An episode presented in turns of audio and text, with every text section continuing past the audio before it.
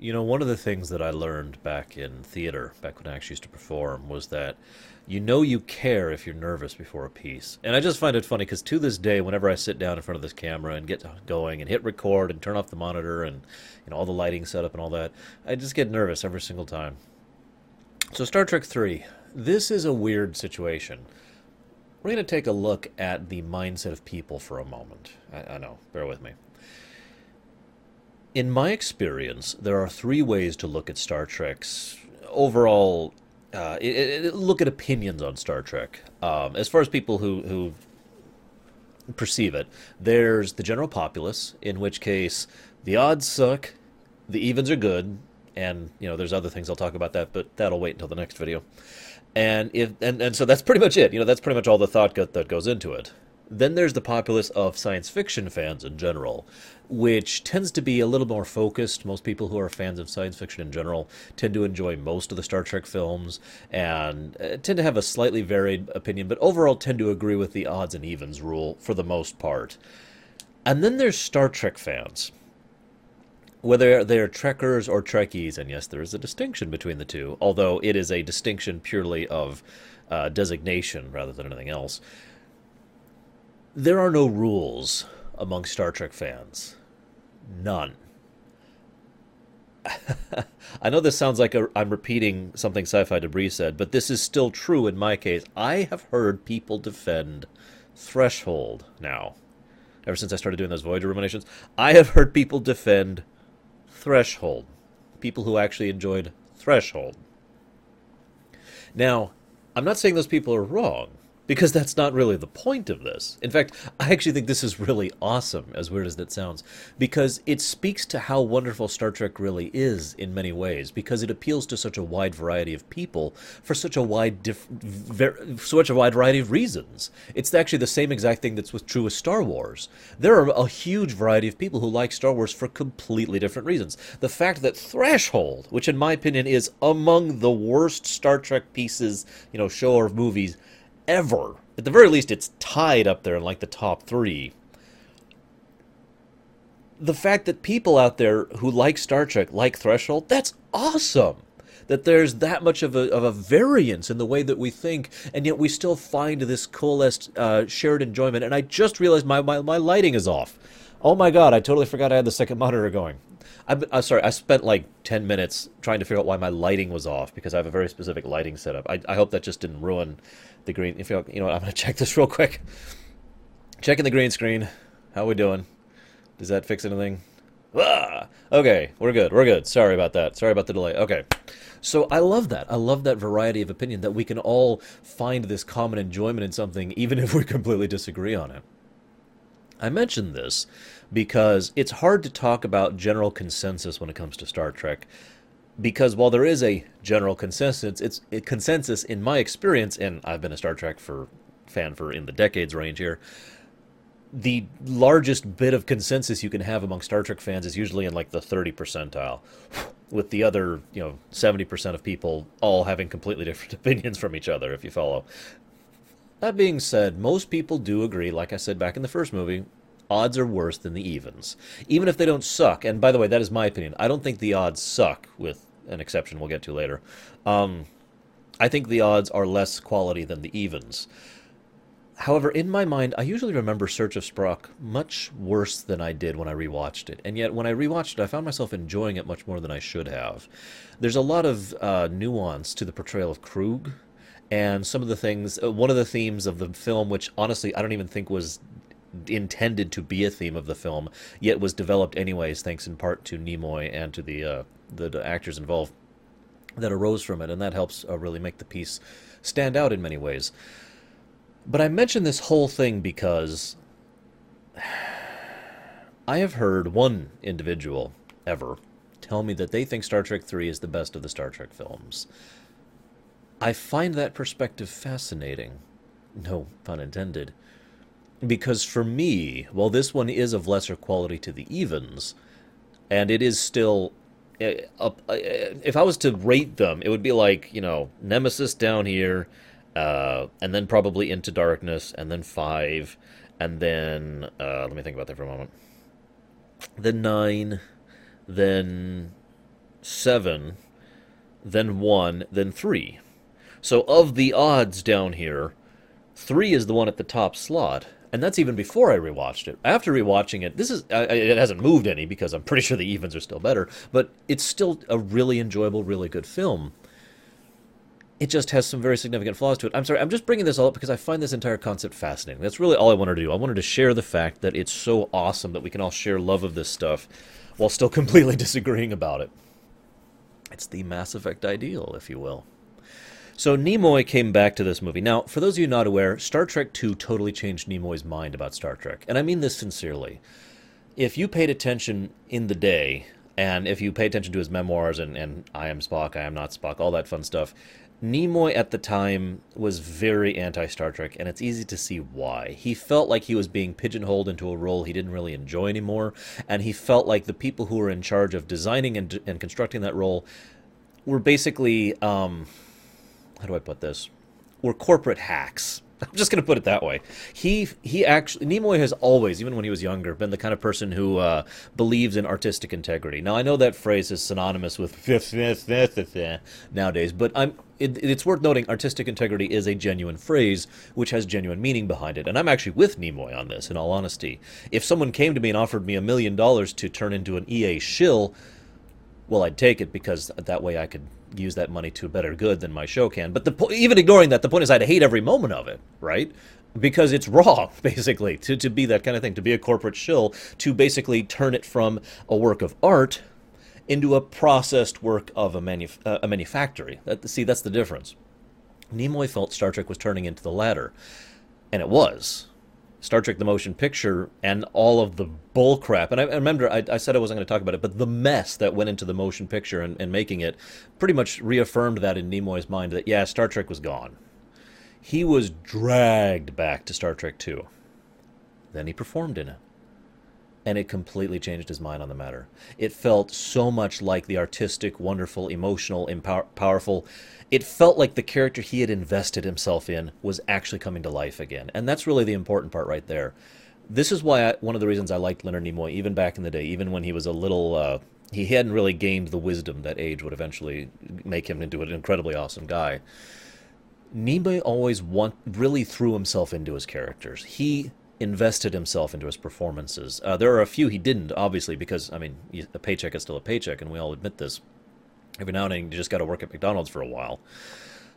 But Nimoy liked to really care about how he performed in most of his works, um, and this shows in a lot of his more uh, modern works. And, and of course, most people can relate to Spock, uh, but the way he portrayed Master Xehanort over in the Kingdom Hearts series, he was documented as being very invested in that character and very much caring about his perspective, his mindset.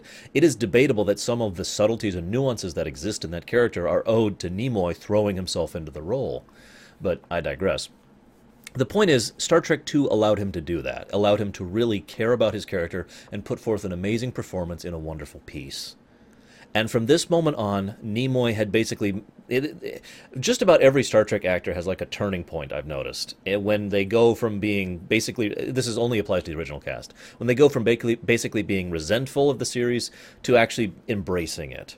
Um, it took a while for Walter Koenig to reach that point. I think he was one of the last ones. It actually took Shatner a while, too. Quite some time, until after Star Trek V, to give you an idea of the range of time here. But Nimoy's was right here at 2. So that leads us to three. Nimoy wanted to come back for three. This is important. I mentioned this back in two. Nimoy's death was not planned to be undone. They allowed the, they left the door open. They did the thread hanging. You know, the thread was dangling, but that's it. So they were like, okay, we want to bring Nimoy back. And Nimoy said, I will come back on one condition. Nimoy wanted to direct. Now, the actor wanting to direct is such a common thing that it's actually kind of a trope at this point in time. Eh, hell, I would even call it a uh, farce thing at this point. You know, a point of comedy. Oh yeah, I, but what I really want to do is direct. But a lot of actors do have really great potential as directors, and in fact, in my opinion, some actors are better act, uh, directors than actors. It is worth noting that one of the better act- directors of the modern era, in my opinion, is Jonathan Frakes, who is an amazing director and manages to pull some incredible performances out of his people if he actually had gotten the slot to direct Star Trek 3, the new Star Trek 3, I would have watched that opening midnight just because Frakes is directing it. Okay, just to give you an idea of how much uh, respect I have for the man's directing opinion. So I mention this because Nimoy did actually prove to be a very good director, all things considered. But this was effectively his first real outing in directing, not his not his first uh, outing period, but his first big outing. His first. Okay, here you go. Now let me talk about one other thing that's important with, with this regard. Okay, Nimoy's Nimoy was shackled when it came, when it came to this film. Now, you may not know what I mean by that. Let me use Lord of the Rings to explain this. If you haven't seen the Lord of the Rings the trilogy, what the hell is wrong with you? Go watch it right now. Okay, now that you're done watching that. yes, it's that short of a film. You just blink and it's done. Um, especially the Hobbit trilogy.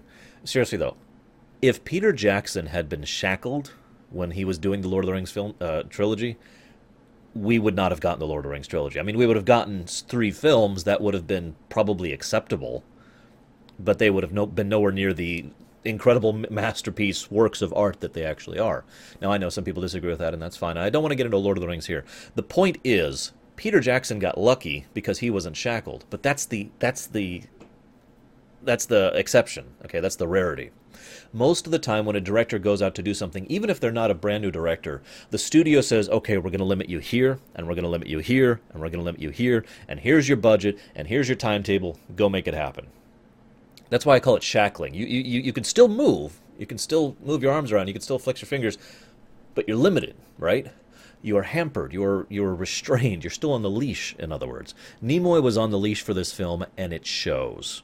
In a lot of ways, this film, and there's no nice way to say this, is a long episode. In fact, it actually suffers in the exact same way that Star Trek One does. Both the, both the motion picture and Search for Spock feel like drawn out episodes. Now, in this case, it's mostly due to the fact that the writer, um, his name I suddenly can't think of, Bennett, Harve Bennett. Hang on, I've got so many notes. You have no idea. Uh, da, da, da, like I said, yeah, Harve, Harve Bennett. I was right. Harve Bennett uh, wrote this script more or less by himself. That's one of the reasons for this.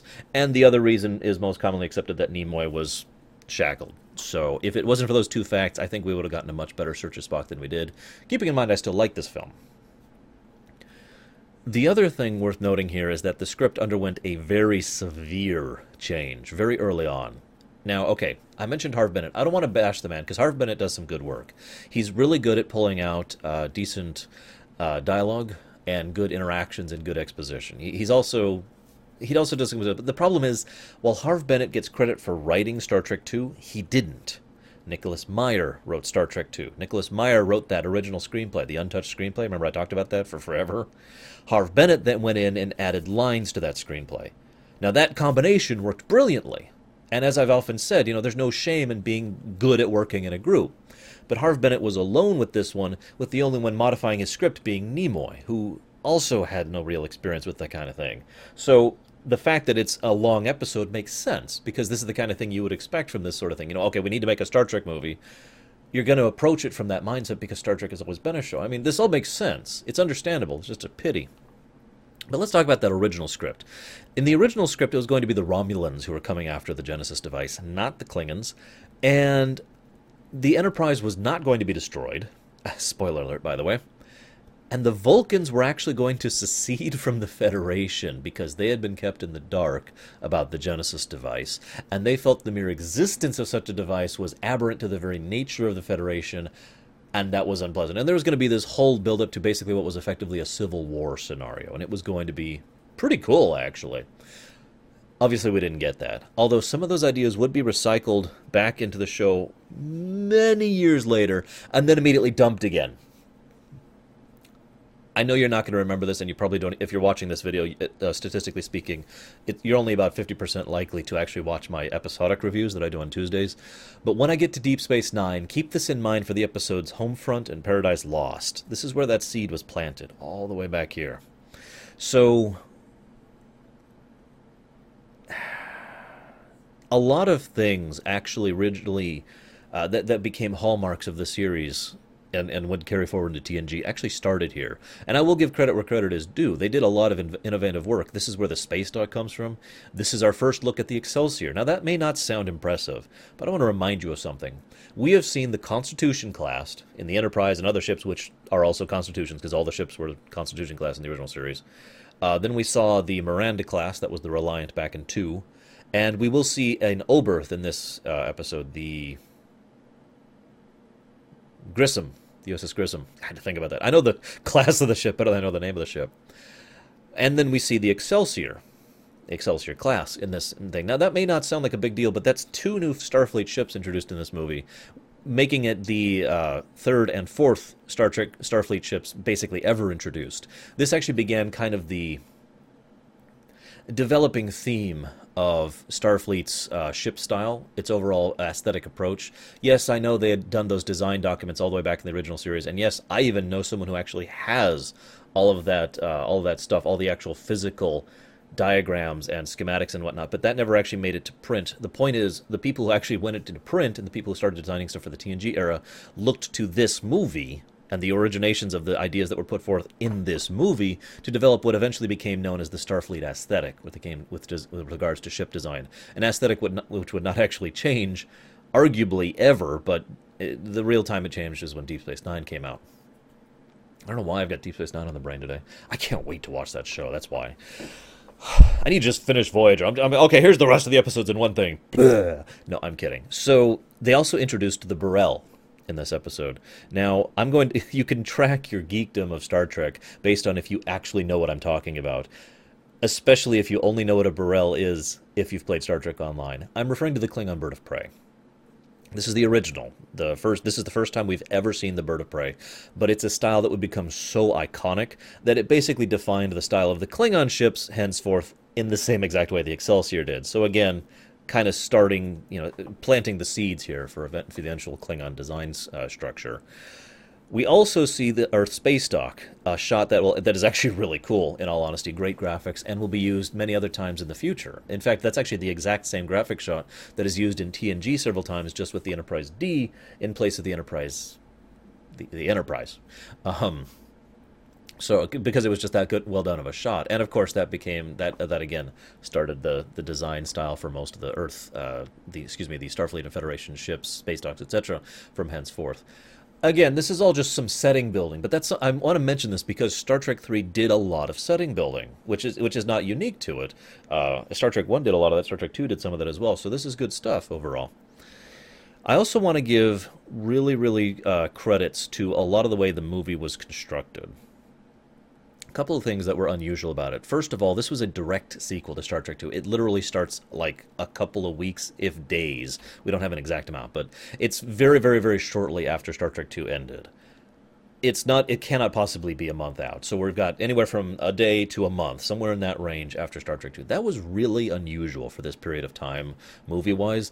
Uh, it would become more common later after this point in time, but you get the overall point. The second thing that's interesting is I want to give you guys a bit of perspective, like I did back in Star Trek II with regard to Spock's death. Spoiler alert.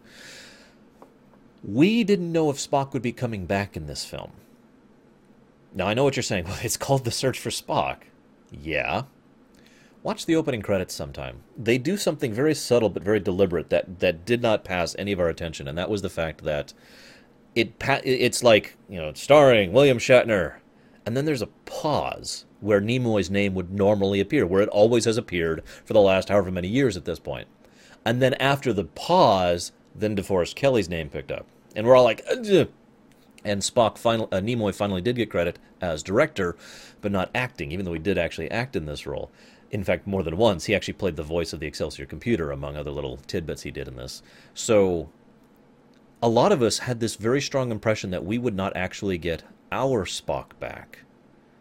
And this was something that had gained a lot of momentum in the Star Trek community, both for and against. It was actually something of heated debate, and I actually distinctly recall having several rather long discussions about would it be better if we got a new Spock, or if, you know, Leonard Nimoy returned as our Spock. And of course, there was also a, a in between idea there, which Leonard Nimoy could portray Spock, but it would be a new Spock, a reset Spock, if you will. I'll talk about that uh, at the end of the video because that's my very last point. So just thought I'd point that out. A lot of people went into this really not sure what was going to come out of it. So let's talk about Saavik. Now, Kirstie Alley did a very good job of her portrayal back in Star Trek 2, and everyone was happy with it. Uh, the fans, the director, the writers, everyone was uh, Nimoy himself.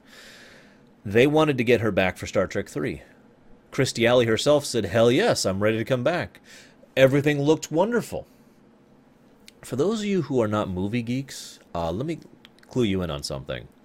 There's a barrier that exists between movie makers and actors that most people don't know exists or most people don't acknowledge exists. It's called agents.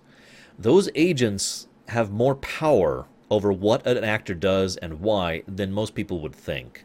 Sometimes an agent will basically prevent an actor from getting a role. Sometimes an agent will force an actor into getting a role because those agents do actually have a varying amount of legal uh, power, for lack of a better way to put it, over what the actor actually does in their career.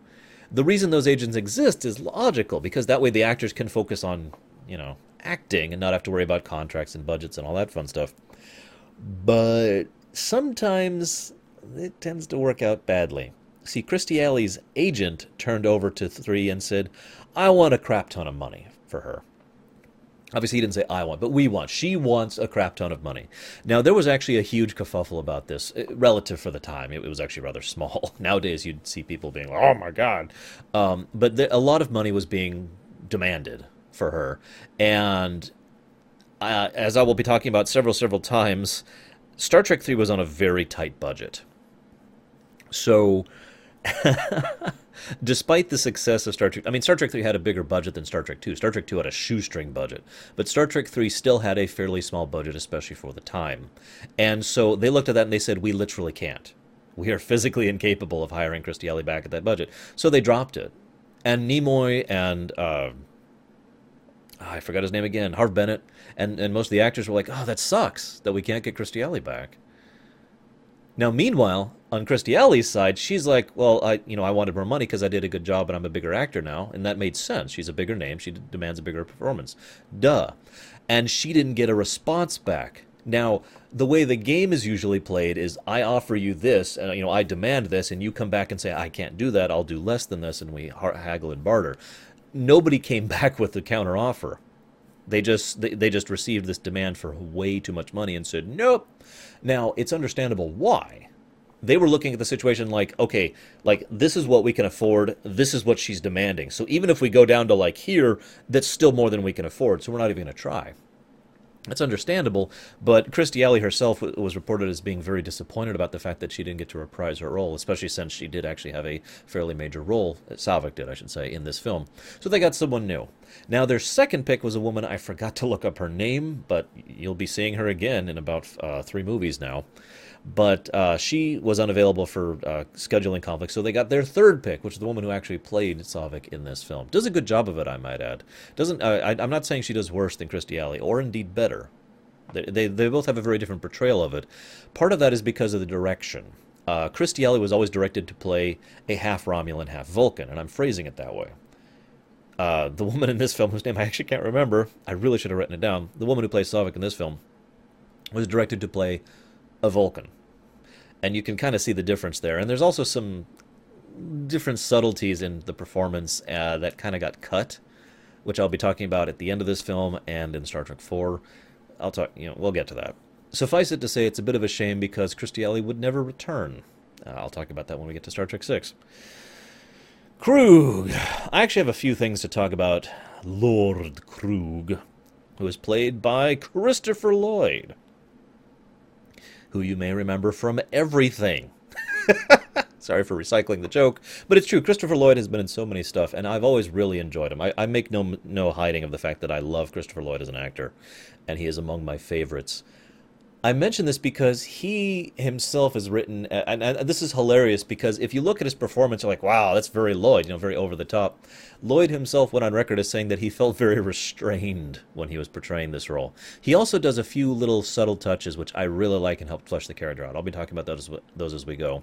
Nevertheless, I do think Lloyd was a good choice for this. James Horner came back to do the music again. A lot of people came back from 2 to do the music again, or the music to do their various roles in the movie. So most of the crew was the same crew from 2 Different director, different writing staff.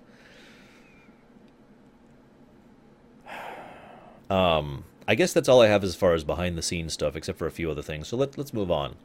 I have a few questions, like right at the beginning, okay? How did these random guys, who we never have any idea who or what they are, get the information on the Genesis device? Detailed information on it. I'm not going to call that a plot hole. It's just something that's always kind of niggled the back of my brain.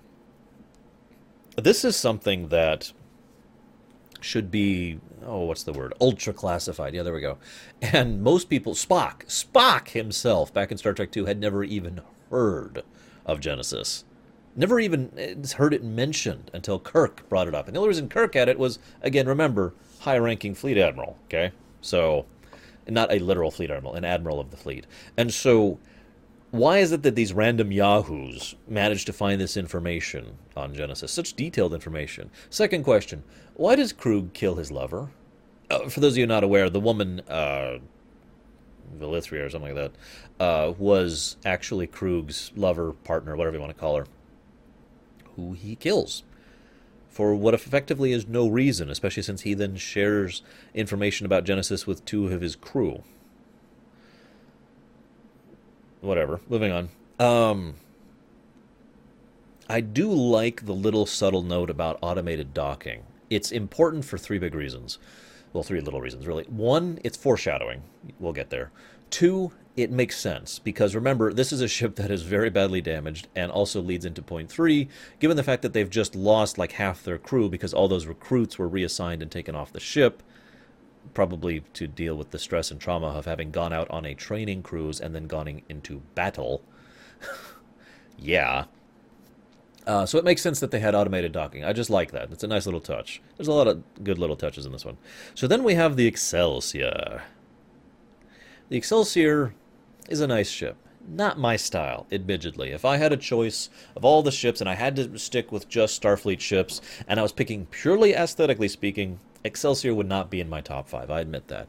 But it's a well designed ship. I already talked about its world building aspects. It will still be in use 80 years from now, because they will still use Excelsior class ships by the time DS9 rolls around, which actually puts it at like the 87 year range, but you get the point. Um, I mentioned the Excelsior though because two big points. Number one, they had a note in the original script. There's several things that were cut from this script, which I feel adds to it, and it's a shame that you know you have to hear that from me or from other behind the scenes sources. Sulu was originally supposed to be captain of the Excelsior basically by now. Uh, they, they hint this several times, and it's fairly well established that the Excelsior is basically about ready to launch for the first time ever.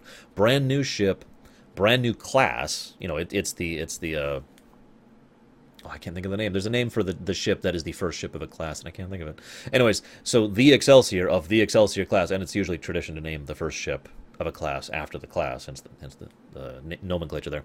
Anyways, the Excelsior is about ready to finally do its first test, its first launch, like now. Sulu was supposed to be the captain of that ship. The reason he is not is because he got caught up in the Genesis affair and the events of that situation were heavily classified, and he was not available for the promotion as a result of, of both of these facts. Just a nice little subtle t- hint in there. I mentioned it especially because this would, of course, be followed up in Star Trek Six and beyond, where Sulu became the captain of the Excelsior and did a great job of it, I might add. Um, Styles is the name of the captain of the Excelsior, which brings me to my next point. I'm going to mention this now, but this will come up several times. I'm going to ask a question that I know the answer to. Why is Starfleet portrayed as incompetent, dickish, or elitist, or obstructionist throughout the course of this movie? I almost said episode. Throughout the course of this movie. Now, again, I know the answer. It's because Kruge may be the villain, but the antagonists is Starfleet. They're the ones actually serving as the first and second act uh, obstacles for the crew to overcome. And as obstacles, they need to be made obstacles in some way. And again, Harve Bennett is a good writer, but he is not. He, he works better in a group, and I feel like I mean, you know, yeah, right. Like Nicholas Meyer would come back to write another Star Trek film. I mean, come on, right?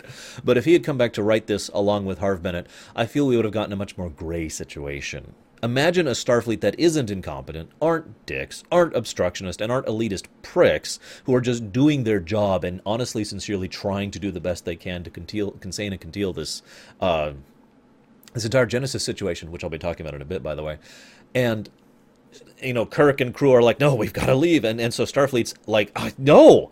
Imagine seeing uh, some of them instead of being like, you would think some respect would be owed to people who are literally living legends among Starfleet, and yet at no point is that respect showed. Styles himself goes out of his way to look his down his nose at Kirk and the Enterprise and everyone on board. The the CNC treats Kirk like he's an idiot when he talks with him. The gentleman in the transporter room doesn't be, salute or show any kind of anything. He's just, oh, this can't happen. We got to do something about this, you know.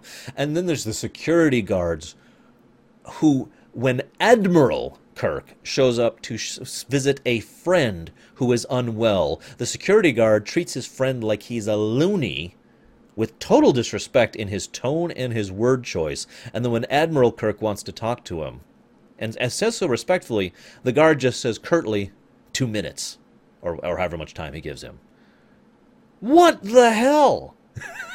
now, I've never been a big believer of the fact that Starfleet is this wonderful, peaceful, amazing place. I'm one of those people who likes the DS9 interpretation of Starfleet, a well meaning but flawed organization, which has good people and bad people, just like every organization, with some exceptions but I can't, but it's consistently the the opposite of the well-meaning. You know, it's consistently the opposite of the idealized Starfleet throughout this whole thing, and being the we're the bad guys Starfleet, and that's always bothered me. And I think that's one of the things that's bothered me most about this film, with two other exceptions, which I will get to much later, is the presentation of them as the bureaucrats, basically, as the jackasses. I mean, oh my god, the guy who calls Sulu tiny, keeping in mind, keeping in mind Sulu did nothing to provoke that. When I was rewatching this, I was like, oh my god, Sulu literally just said, keeping busy. Just making talk, small talk, chatting with another security individual. Because remember, Sulu has some security uh, background in addition to his, cap- his, his com- officer track. And the guy stands up to full height and, and says, don't make cracks, Tiny, or however he phrases it. I know he tells him Tiny. Now, we know why they did that from an out of character perspective. We know why Styles is such a stuck up dick in this film. It's so that when they get their comeuppance, it's much more satisfying. It is worth noting that one of the most memorable sequences in this film, in most people's minds, is the sequence beginning from when they agree to break, uh, break, check, uh, blah, blah, blah, break McCoy out and steal the Enterprise is the most memorable sequence in the film because it's all these jackasses and assholes and bureaucrats and idiots who are getting their comeuppance, who are who are basically being no no no, and you and and there's that satisfaction of the fact that the plucky old team and and the good old Enterprise and the ship we love and the crew we love are more than capable of dealing with all these new elite, shiny, high-minded dicks that we can actually still, you know, succeed in this in spite of their supposed superiority. Why else is the Excelsior taken down so easily and so swiftly? And so humiliatingly? Now, I'm not saying that's inappropriate, and I enjoy that sequence, don't mistake me, but not for the reasons I just gave. I just I just wanted to talk about that because and, and that's another thing. I'm sorry, while I'm on the topic, because I've got another note right here. They go to retire the Enterprise. Now, I just mentioned that they'll be using the Excelsior class ship in 87 years. Now, that may be a weird thought, okay? And I understand, so let, me break it down for you. Uh, I want you to picture that in 1938, they come up with a type of ship in the military, which they are using today. I may have my math wrong. Forgive me, I just did that in my head just now. and I'm not that good at math, in all honesty. But. And so the Constitution class, which, by the way, this is the revamped Constitution, don't forget. Um, is going to be retired now. The Enterprise is going to be retired, and and, and you also have to keep this in mind. First of all, the Enterprise just had a big refit. Whether or not you count Star Trek One as, as canon, you cannot deny it had the big refit because it has the new look and the new design. So, bam, done. Part of canon, right? Second point. This is a ship that is extremely useful for training scenarios and exercises because a Constitution class cruiser has a large crew, a crew of 400 plus, if memory serves. And so that is a great way to get lots of a variety of training for a lot of people in a short amount of time. It is a perfect training vessel.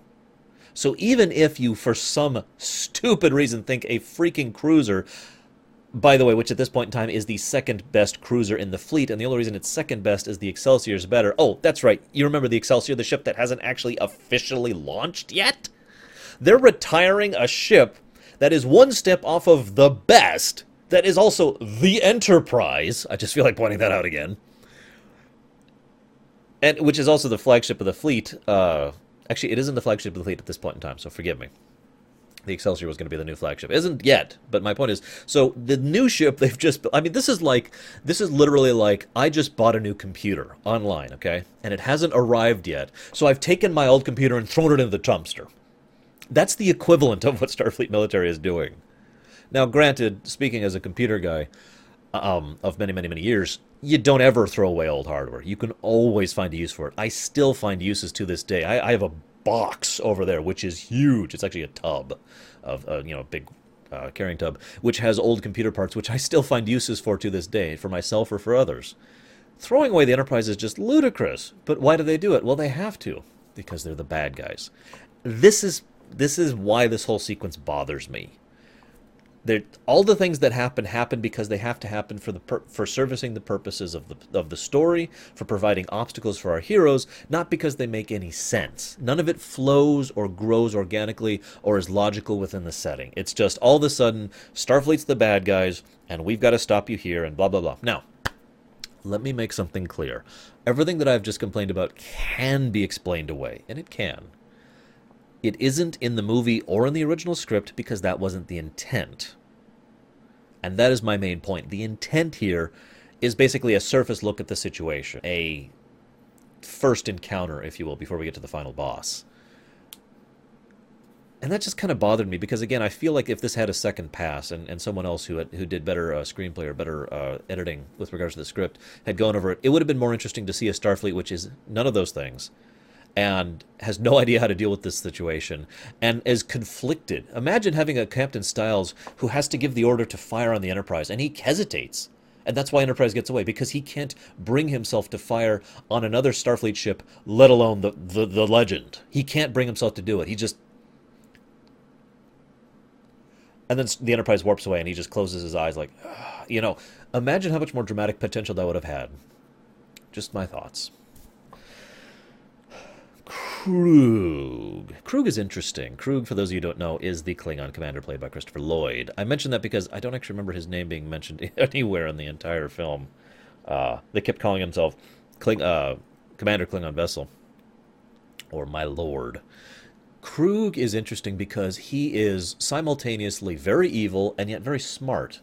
He has a degree of subtlety to his performance, and, and, and again, I, I credit that mostly to Nimoy and to uh, Christopher Lloyd. And he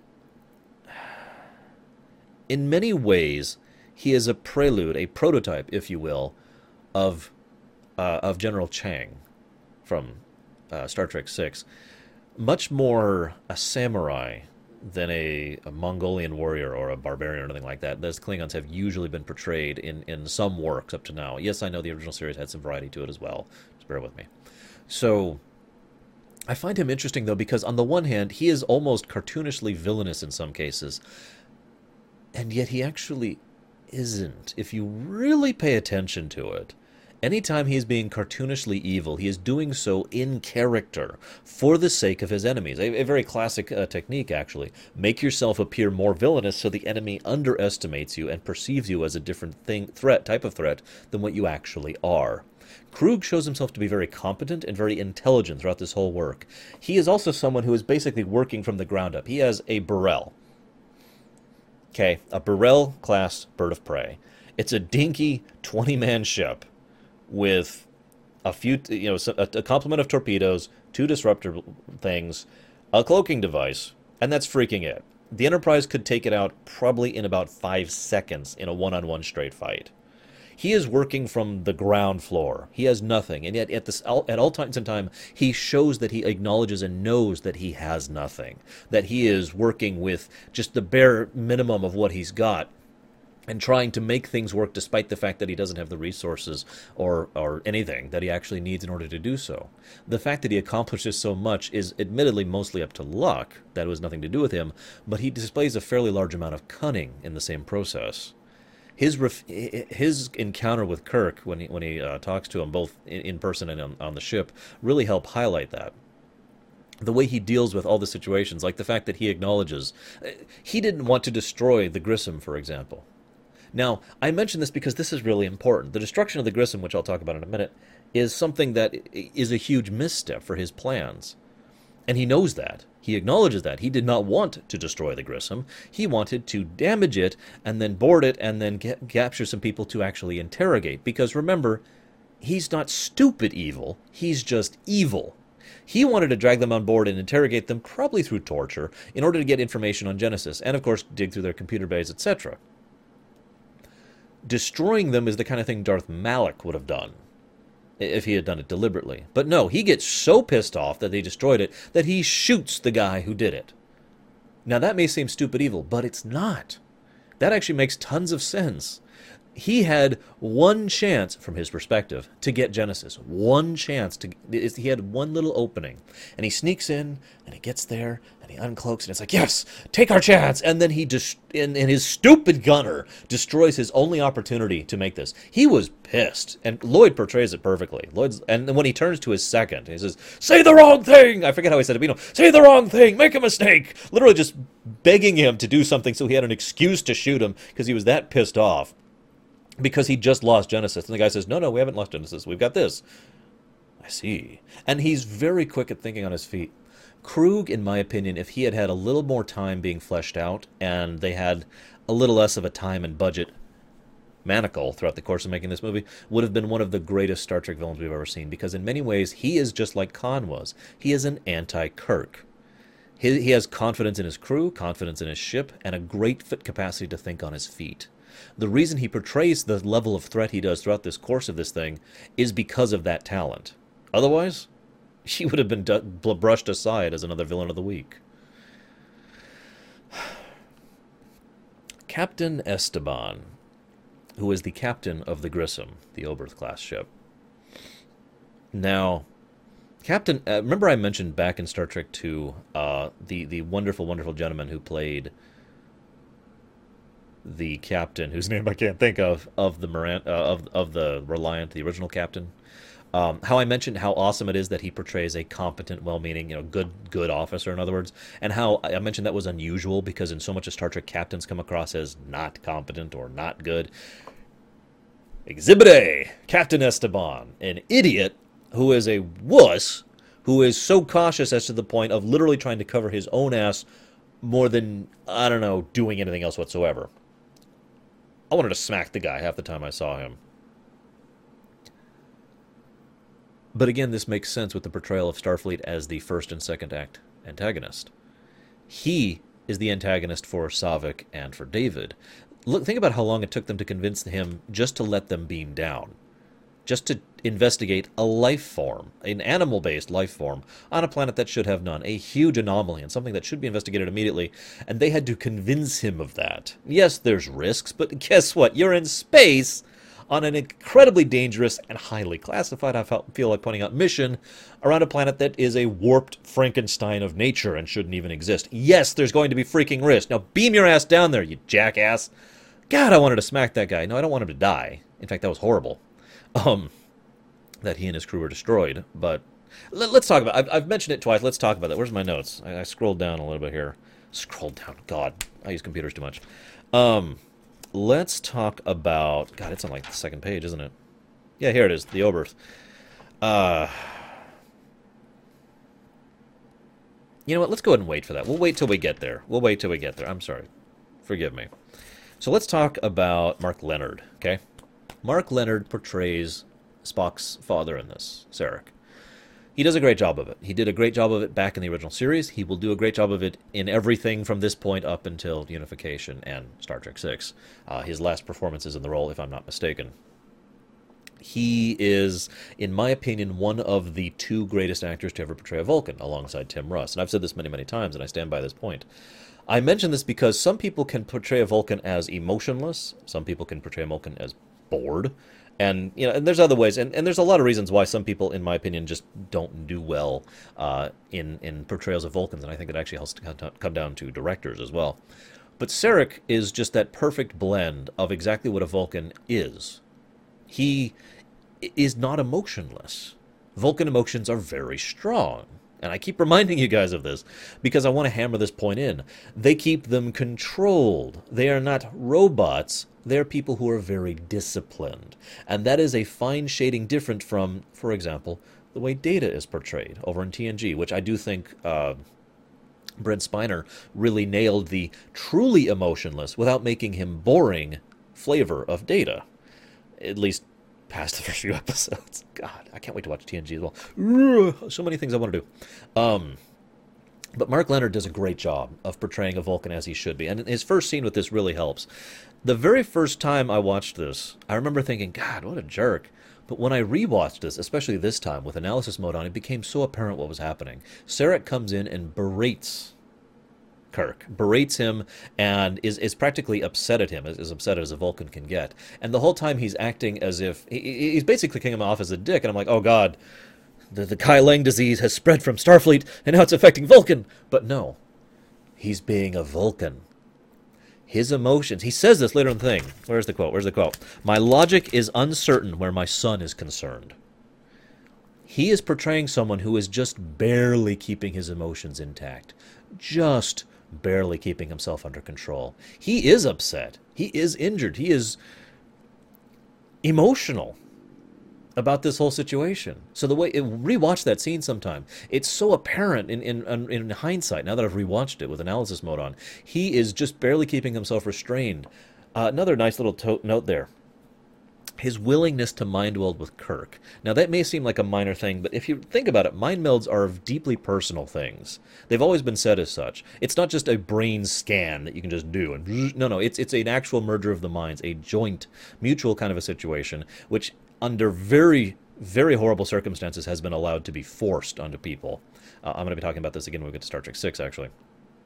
I mention this though because most Vulcans would never dare mind meld with someone because that is such a personal and and invocative thing. It's something that is so vulnerable, especially for a Vulcan, people who are very close-minded, very tight-knit, very personal about things. You know, I mentioned back in that Voyager episode, uh, Year of Hell Part Two, Tuvok's willingness to hug Janeway spoke volumes about how much he cared about her.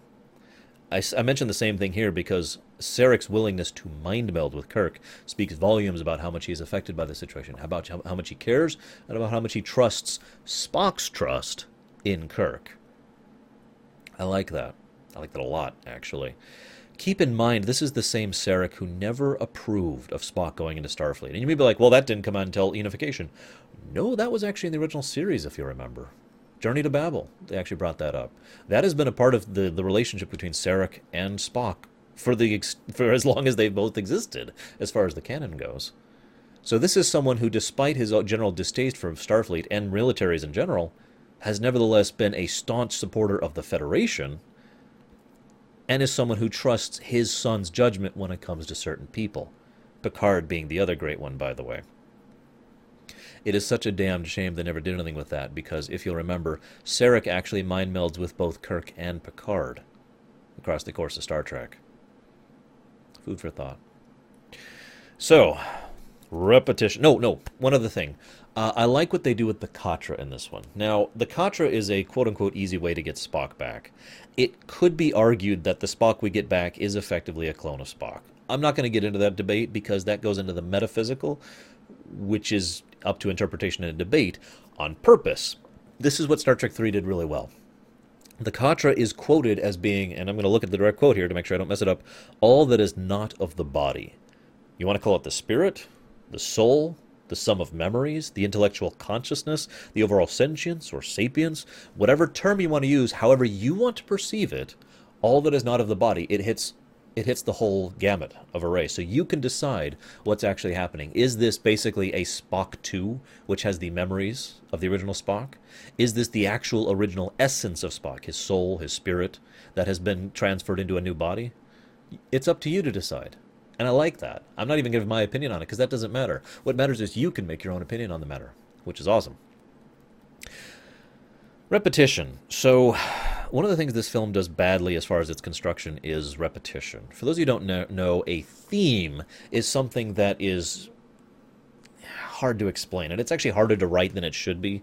Um, Star Trek Two had some very good themes that are recalled, is the word I want to use, throughout the course of the work, so that even though, you know, things that are being said in a different way with different connotations to emphasize their meaning. Uh, I'll use the Highlander example. Um, there can be only one. It's not just a slogan. You don't just repeat it. It has so much meaning and, and significance to the series and to the, the characters. And it is used in many different ways across the works of Highlander.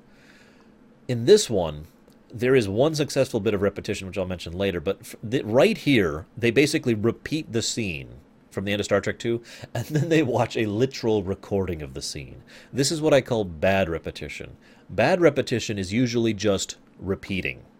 In other words, just reiterating what happened in the previous work without adding anything to it, without doing anything with it. There's no change in the way Kirk felt or the way Sarek is infected. There's no change in, in the overall plot or, or construction of it. The theme doesn't alter. Nothing is done other than the fact that we are basically rewatching part of Star Trek 2.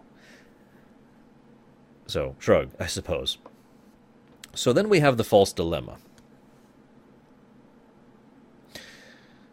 Why are we going to Genesis? Seriously, tell me why. Shadow, I know you're watching this. Tell me why we're going to Genesis. Now, before you start typing, don't say they're going to get Spock's body. They don't know Spock's body is there. Remember? Nobody expected Spock's body to be there. Why are they going to Genesis? Now, we know why they're going to Genesis. It's to get Spock's body that they don't know exists this is what I was talking about earlier. The, ep- the movie feels more like a series of events that don't make logical sense, constructed to service the plot rather than having a seamless molding of the two or having the setting service the plot. What we have here is a situation that literally makes no sense. Kirk and crew are willing to do this incredibly dangerous, risky stunt to steal the Enterprise from the middle of space dock and then escape with it to go to Genesis for no reason. Logically speaking, look at the situation. They have Spock's Katra. It's in McCoy. Okay, they need to break McCoy out. I'm with it. I'm with it. That makes perfect sense. They need to get, get McCoy out. However, Sarek over there is the Vulcan ambassador who could say, I want McCoy transferred to me because Vulcan, Vulcan, Vulcan. And they could say, okay, because of course they could.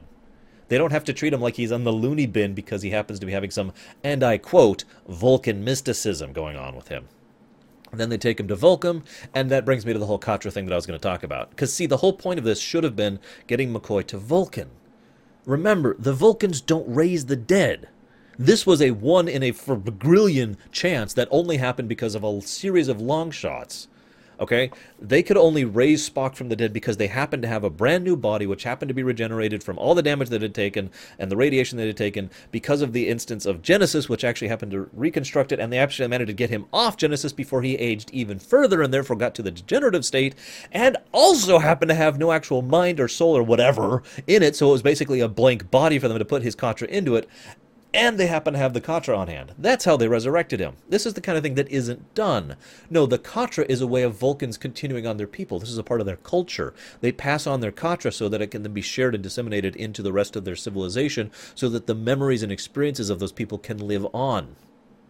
This is something they do so that, in their own way, the people never actually die, even though they are dead. You follow? This is a cultural thing. So their motive should be get McCoy to Vulcan. But no, they're going to Genesis.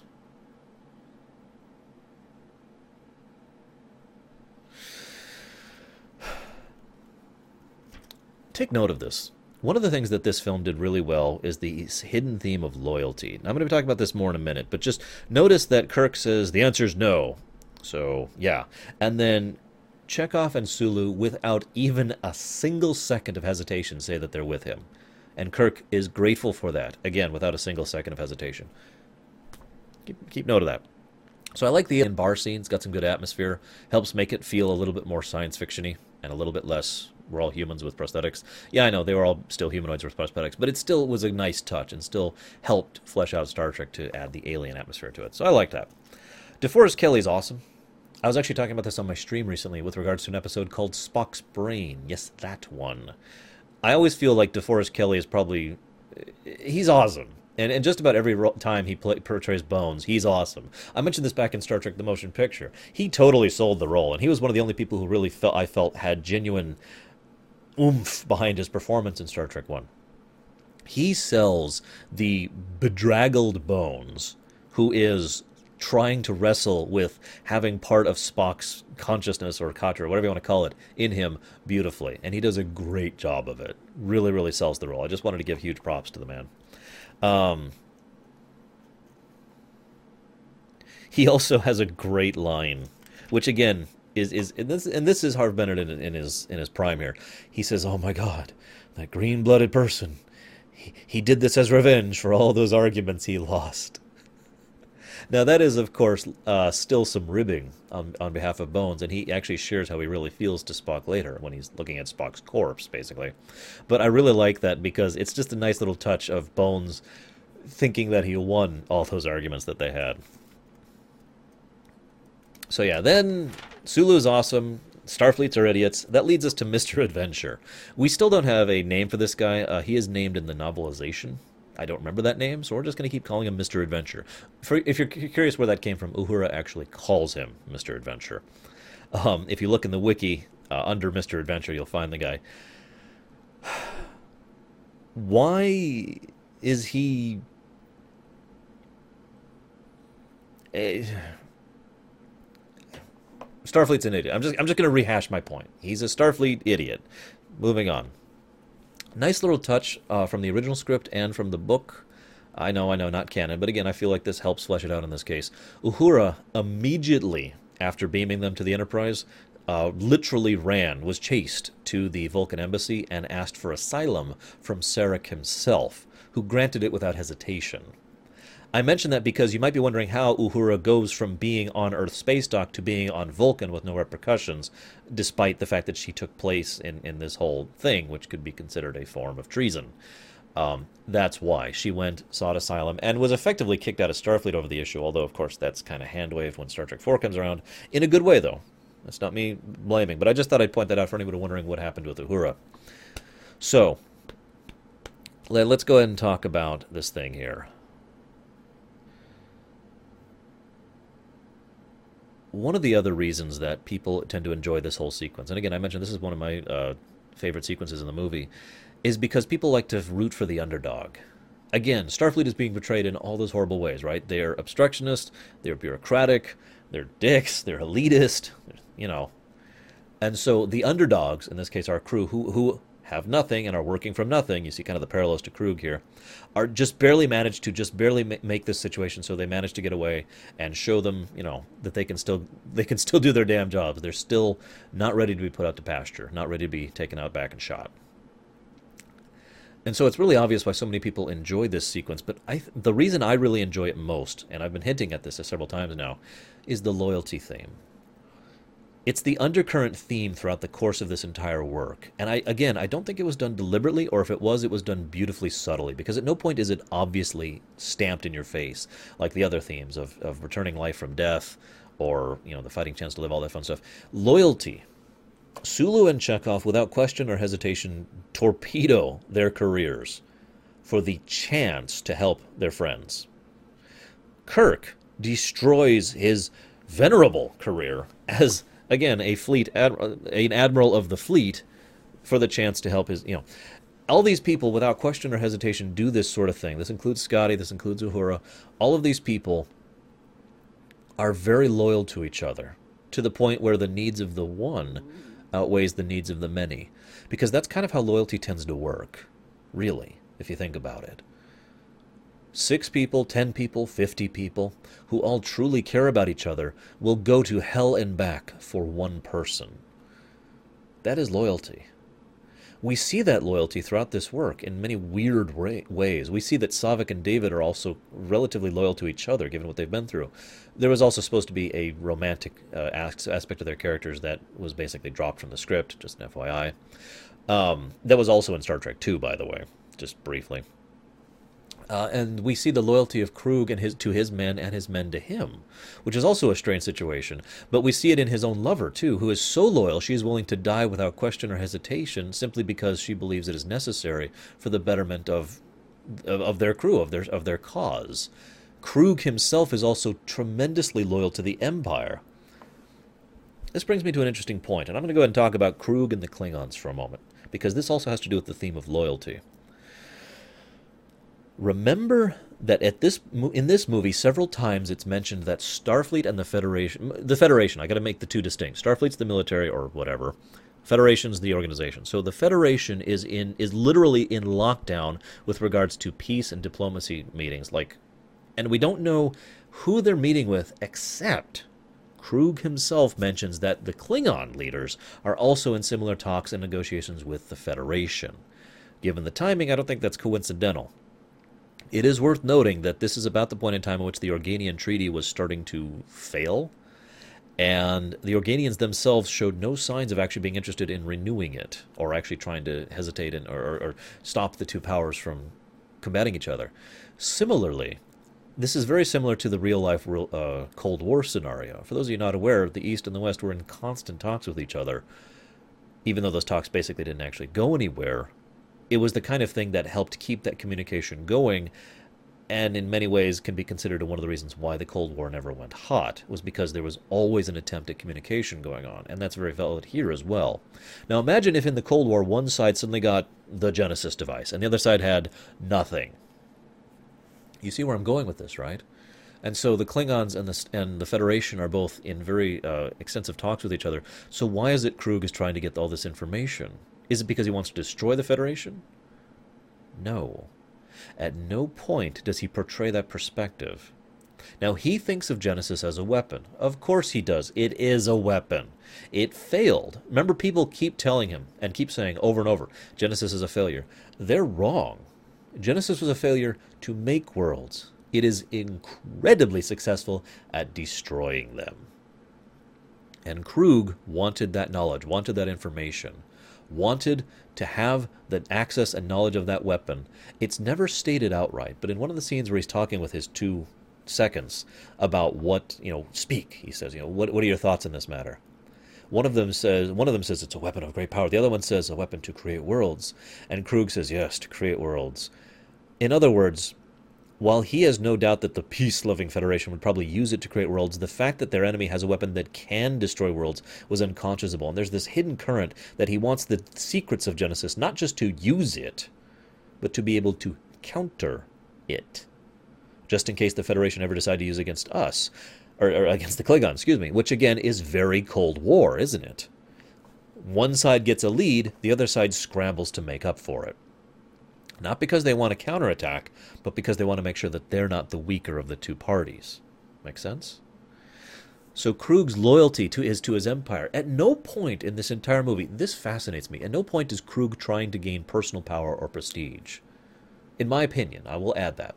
It is never mentioned if he is. It could be inferred that he is doing so. If he actually brought the Genesis device back to the Klingon Council, there's no denying he'd probably get a council spot. His own house would probably be elevated as a result of this, if, if he chose it. But the way he portrays himself, and the way he talks with his crew, and the way he discusses the whole Genesis thing, I don't think that's what he's after. I think Kruge is genuinely loyal to the Empire, to the Klingon Empire. He is trying to further the cause of his people, not his own, which is, again, fits in with that theme rather beautifully, doesn't it? One final thought about Kruge. This is someone who actually shows genuine grief at the loss of his men, and even his Targ. I only mention that because this may be the first time we've seen a Klingon actually upset at the loss of his people. I could be wrong about that. I don't really remember Day of the Dove that well. Feel free to correct me. But it's again interesting, and again ties in with that theme. I'll move on, I'll move on. Loyalty. Awesome theme. They mention that Spock is directly linked to the planet. I've never actually bought that. I know they say it outright, but of course David said that, and um, whether that's true or not is of course up to debate. But I've always felt that it's a matter of coincidence. And yet I cannot help but point out that the moment they get Spock off the planet, Spock stops aging. For no given reason, even though the planet continues to age, wrongly, I might add. So the implication is clearly that there is a connection between the two, but the question remains why? Just food for thought. Feel free to uh, comment as you will. So, okay, now we're finally to the Grissom's destruction. Interesting concept here. Interesting setup of this situation. One thing I will give the construction of this plot, this script, it is very well constructed. It's hard Hardman in a nutshell. He, he has a really great situation. He has balanced the scales so the two ships are equal, and he has balanced the situation so that things don't go worse, but they still go bad. What do I mean by that? Let's imagine if Captain Idiot had actually been a good captain. Let's say he gets down there and, oh my god, we found Spock, and we need to beam him up immediately and get a metal care. Okay, beam him up, let's go! What happens immediately after that? The, the bird of prey destroys the Grissom. Spock's dead, Saavik's dead, David's dead. The end. Isn't it interesting how that's constructed? And again, th- this is kind of one of those weird things, but it is in service of the plot because it helps set up the next situation. Kruge, pissed off at this situation, is now facing a Constitution class cruiser, which, in his own words, outguns him 10 to 1. And that's not an exaggeration, by the way. Again, a Constitution would curb stomp an old B'rel, especially when they got the drop on before the. Remember, they hit the the bird of prey as the bird of prey is uncloaking because they, they they tracked him. They were there. They were ready for him. So that's a hit without shields. Next hit probably would have absolutely destroyed the bird. The bird was helpless. But the playing field is leveled. Why? And again, makes so much perfect sense. They don't have a crew. I talked about this back in Star Trek 2. They don't have a crew. Scotty set up automation to deal with all the different tasks that have to be done on a ship, but otherwise they can't actually pilot this ship with just six people. They can do basic maneuvers, and that's it.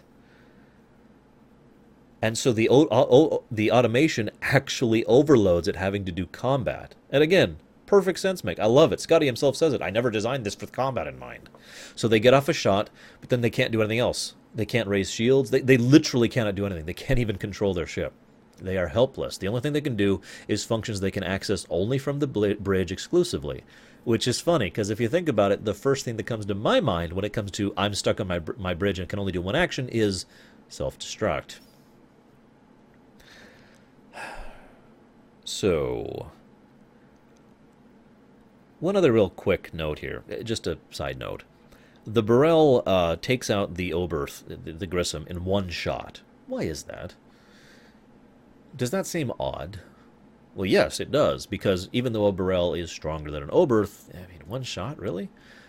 But then I got to thinking about it, and being the ship geek that I am, and practically a fanboy of science fiction sh- ships in general, it actually makes perfect sense under two conditions. One, the Grissom's shields were down, which they were. They were in communication and thinking about beaming people up on the planet. They were not at yellow or or red alert. They were they were condition blue, and they were uh, basically taken by surprise. And the second condition is if that shot happened to hit something critical, like oh I don't know the engine core or one of the warp nacelles. So yeah, I think one torpedo could take out an Oberth if it caught it with the shields down. That actually makes perfect sense. And I find that weird because most of the times and this is very true in Star Wars as well. Most of the times, the way the ships act in the movies is Hollywoodized, for lack of a better term, because nobody wants to see the actual battle, which would take like 10 minutes. They just want to see fire. But in everything else, the written works and the video games and the actual uh, documentaries and whatnot, it doesn't work that way because, of course, it doesn't. That's silly, right? You know, that's one of the reasons why uh, some people take umbrage with the executor being taken down so easily, including me in Return of the Jedi. Because I mean, really, that's one of the reasons why they had to do an entire story arc explaining why the executor was taken down. I talked about that back in my uh, Thrawn Thrawn trilogy thing and the Return of the Jedi thing.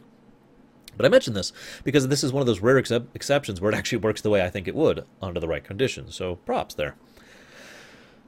So then Saavik lectures David. Why does Saavik lecture David? Because David used protomatter. Okay, makes sense. David was ethically and morally ambiguous and did something that was probably wrong in order to shortcut, in order to get results. Got it. I'm with that. What she says, however, is completely nonsensical, and I feel like it was literally a line from the original script, the one about the Vulcan Civil War, that was left out. Think about this line, okay? Uh, I'm going to try and remember this as best as I can. It's something along the lines of how many have paid the price for your impatience? How many have uh, How many people have died and what is yet to come? I feel like I'm missing a line there, but you know, that's what she says, right? Now that makes no sense in the context of this mo- of this movie because nothing has actually happened as a result of his impatience.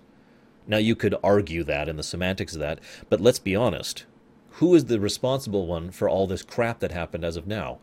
Khan, the evil man who tried to use his benevolent device for evil intention. And in fact, the Genesis device, if you remember, wasn't even supposed to be deployed yet. They were still testing it. We know the Genesis device works to some extent because of the Genesis cave. So maybe it would have actually worked if they'd had more time to test it and work on it. And then who's the second reason everything's going to hell? Kruge, an evil man. You see where I'm going with this. So her taunt makes no sense unless you think about the Vulcan secession and the Civil War arc that was supposed to happen if all of that had happened because of the sole fact that he had created Genesis, not the way it was used and not the way it was intended to be used, that actually makes a lot more sense. Think on it, if you will. So then there's the Pon farr scene. This is an interesting scene because I've been very vocal about the fact that I don't really like romance or and I really really don't like sex in my fiction. This this is just my preference. Okay? Pax calls me a prude all the time for it. That's fine, whatever. But I mention this because I try to point out anytime I feel like either of these topics are done relatively well in a work of fiction. Now, let's make this clear. Saavik had sex with Spock, okay? Let's just flatten it. That happened, all right? I think it was a it was well whether it was a good idea to add it or not is debatable because if they had ignored it, it would have effectively been a continuity error. The Pon farr is something that was a hugely important aspect of, of, of Vulcan culture. In fact, for those of you who don't remember, the Pon farr was the first look we ever had at Vulcan culture. All the way back in Amok time. That was the first time we actually examined the Vulcan culture, the Vulcan society. Up anything before that was Spock, not the Vulcan people. So it's pretty much arguably the the linchpin, the, the cornerstone of Vulcan society.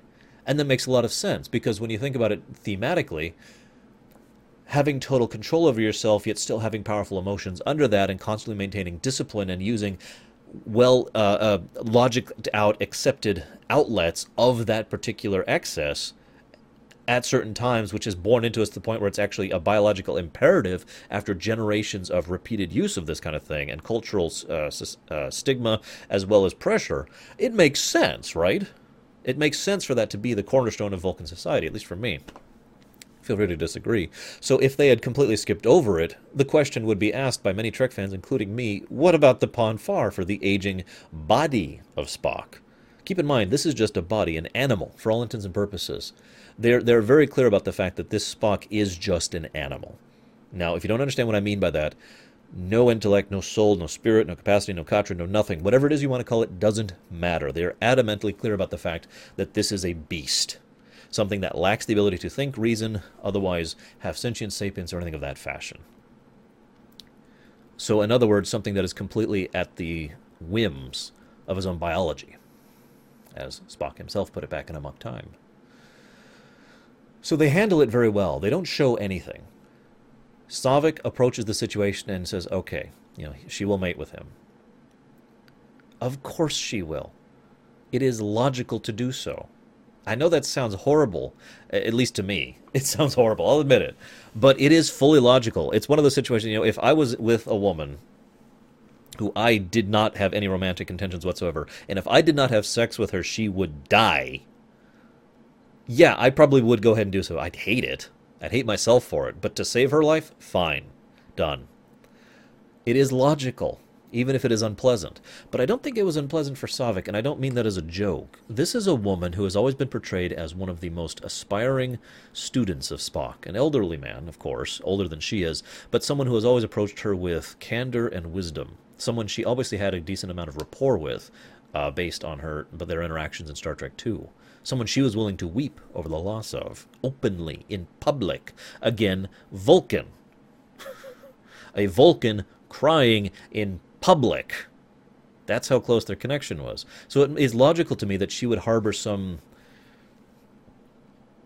idealized version of him in her mind, whether it is romantic or not. So I cannot say that she would not be interested in having that kind of connection with him which also ties into the other thing. I'm just going to say it now. Um, this will come up again in Star Trek 4, and I'll talk about this more there. So I'm only going to mention it briefly here. Saavik was supposed to get pregnant here. It is arguable that she did get pregnant here, even though it's never mentioned ever again, because the way it was directed and the way it was shot, she did get pregnant. In here and in Star Trek 4, the actress was given the direction, you are carrying his child.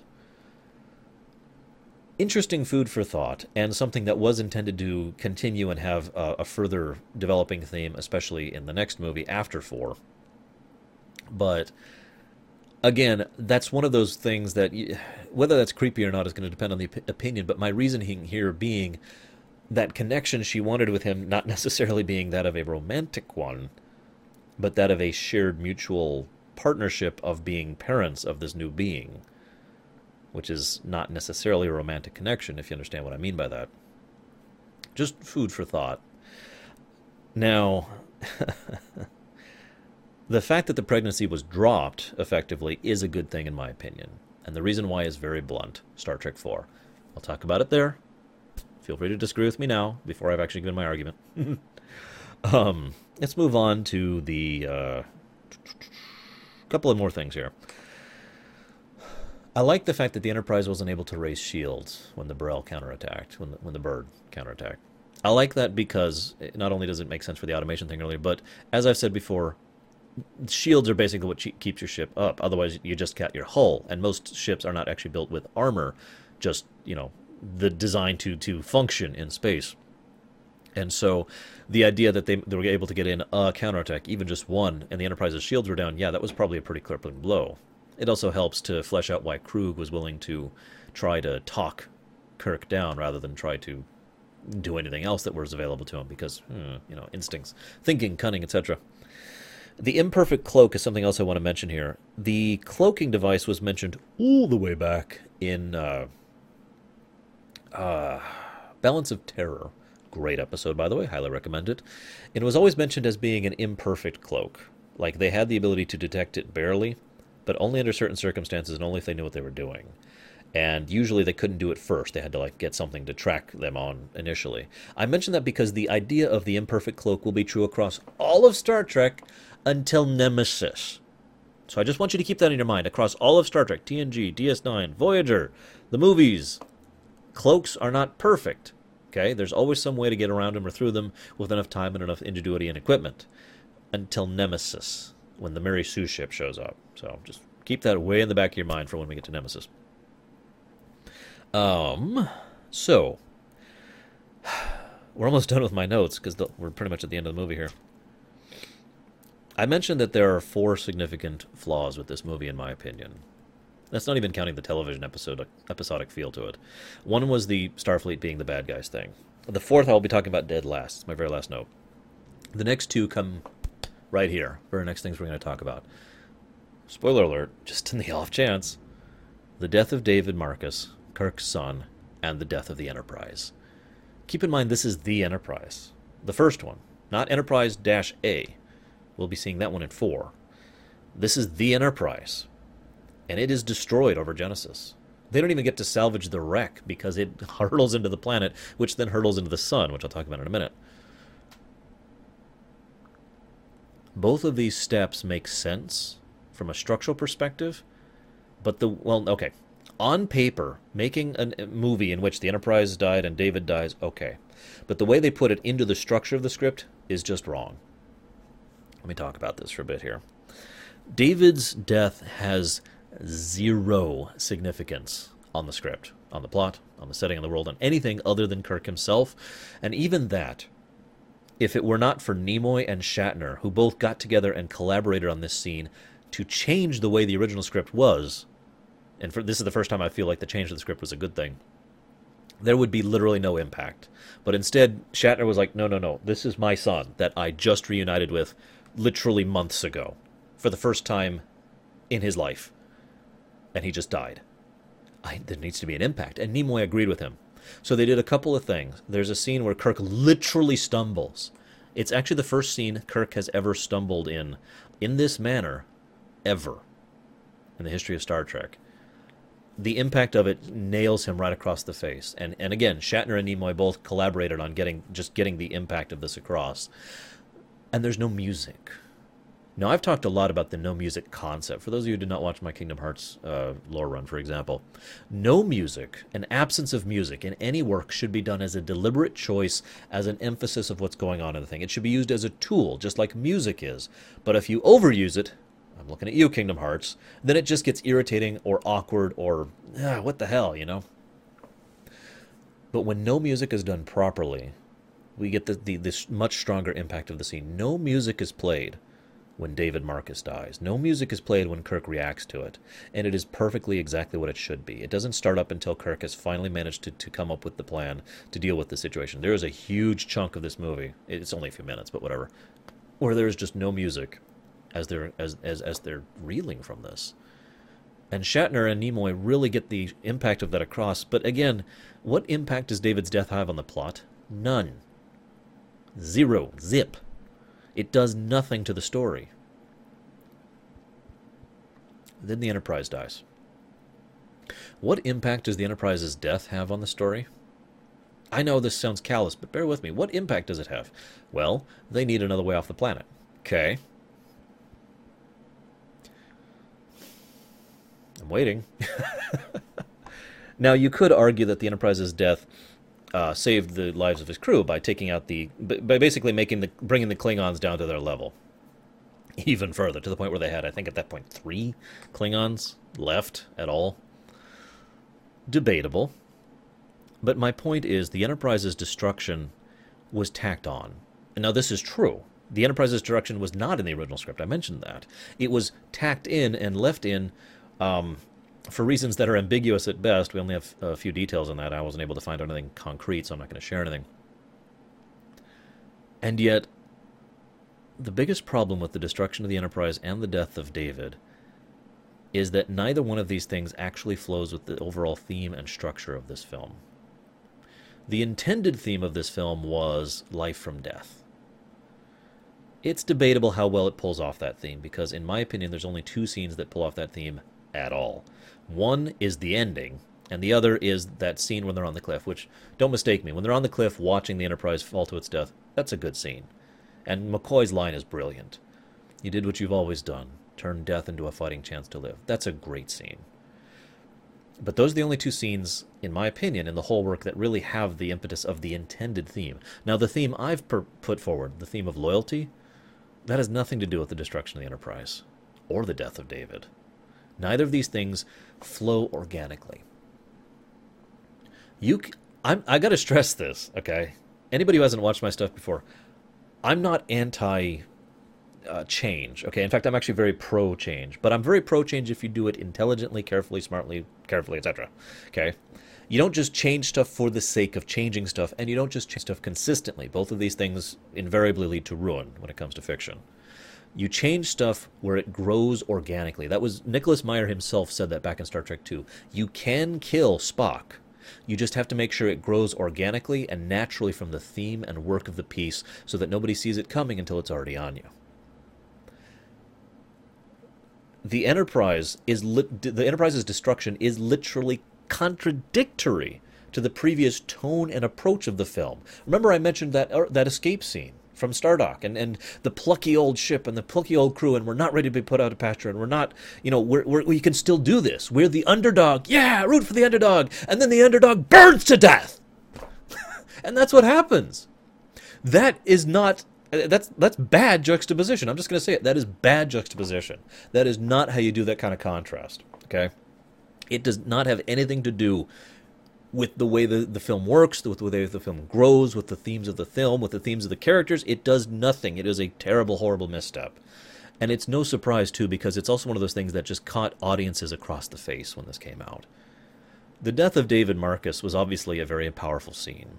But the death of the Enterprise, I you should have seen the audience in the theater when this came out. It just went quiet. Nobody said anything. And even when people were getting out, people were muttering under their breaths, I can't believe they destroyed the Enterprise. You know? They were in shock of it. Now you might be like, aha, that's what the purpose of shock value. Yeah, but nobody liked it. Shock value is there to get you and like, oh my god, and then do something else with it. You know, make that as, oh god, what can happen next? Or maybe this is really the impact of the situation. You know, you do shock value. You don't just shock to shock value. That's what Call of Duty. That's what Call of Duty Modern Warfare 3 did. Okay, you do shock value to get across a point or to emphasize a, a form of storytelling, like Call of Duty Modern Warfare 4 uh, it's Call of Duty 4, Modern Warfare 1, well, like Modern Warfare 1 did. That's what you do, okay? You do it as part of the work, not just, oh, and by the way, pa! And just belting someone across the chest in the middle of a thing. Ha, you weren't expecting that, were you? You're shocked. Mission accomplished. No, guys, no. Just because I have been asked, how would I do this if I had to destroy the Enterprise? If I had to. That's a tough one because I stand firm in my statement that the Enterprise's destruction is contrary to everything in this film. But if I had to do it, I would have had the Enterprise successfully manage to take down the B'rel, get down to the planet eh, much earlier in the film. By the way, I would literally eject most of the early stuff in the film, have the Enterprise get to the Genesis planet, have them get down, and I'm trying to think how to express this because I'd really need to work this. But the overall idea here is that the Enterprise herself, the ship, would d- demonstrate that loyalty, obviously being an object, but it would unconsciously evoke that concept of loyalty in the fact that the Enterprise would literally be burning out its circuits in order to maintain the ship in orbit of a planet that's literally disintegrating. I mean, think about what that's doing to the gravity uh, in, in the area, you know? And how badly that's screwing. And keeping in mind, again, this is a planet that's spiraling into its sun, so that's a pro- planet problem too. And the Enterprise is literally burning itself out, gets them up, and then as they're trying to escape, they literally can't. And finally, they, they use literally the last bits of power to push, uh, to to beam or up to beam them. No, no, no. They beam away. They beam away.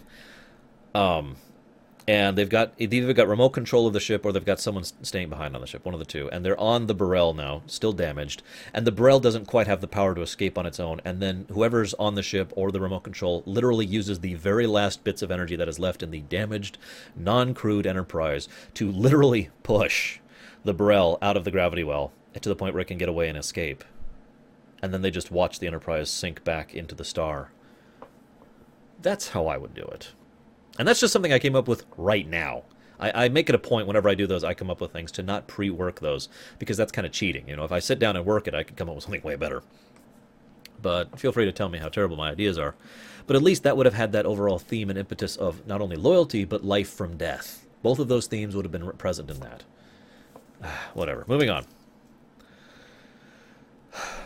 Um, wow, I've got like new notes left. Okay, so imagine um, there were some serious budget issues by the end of this film.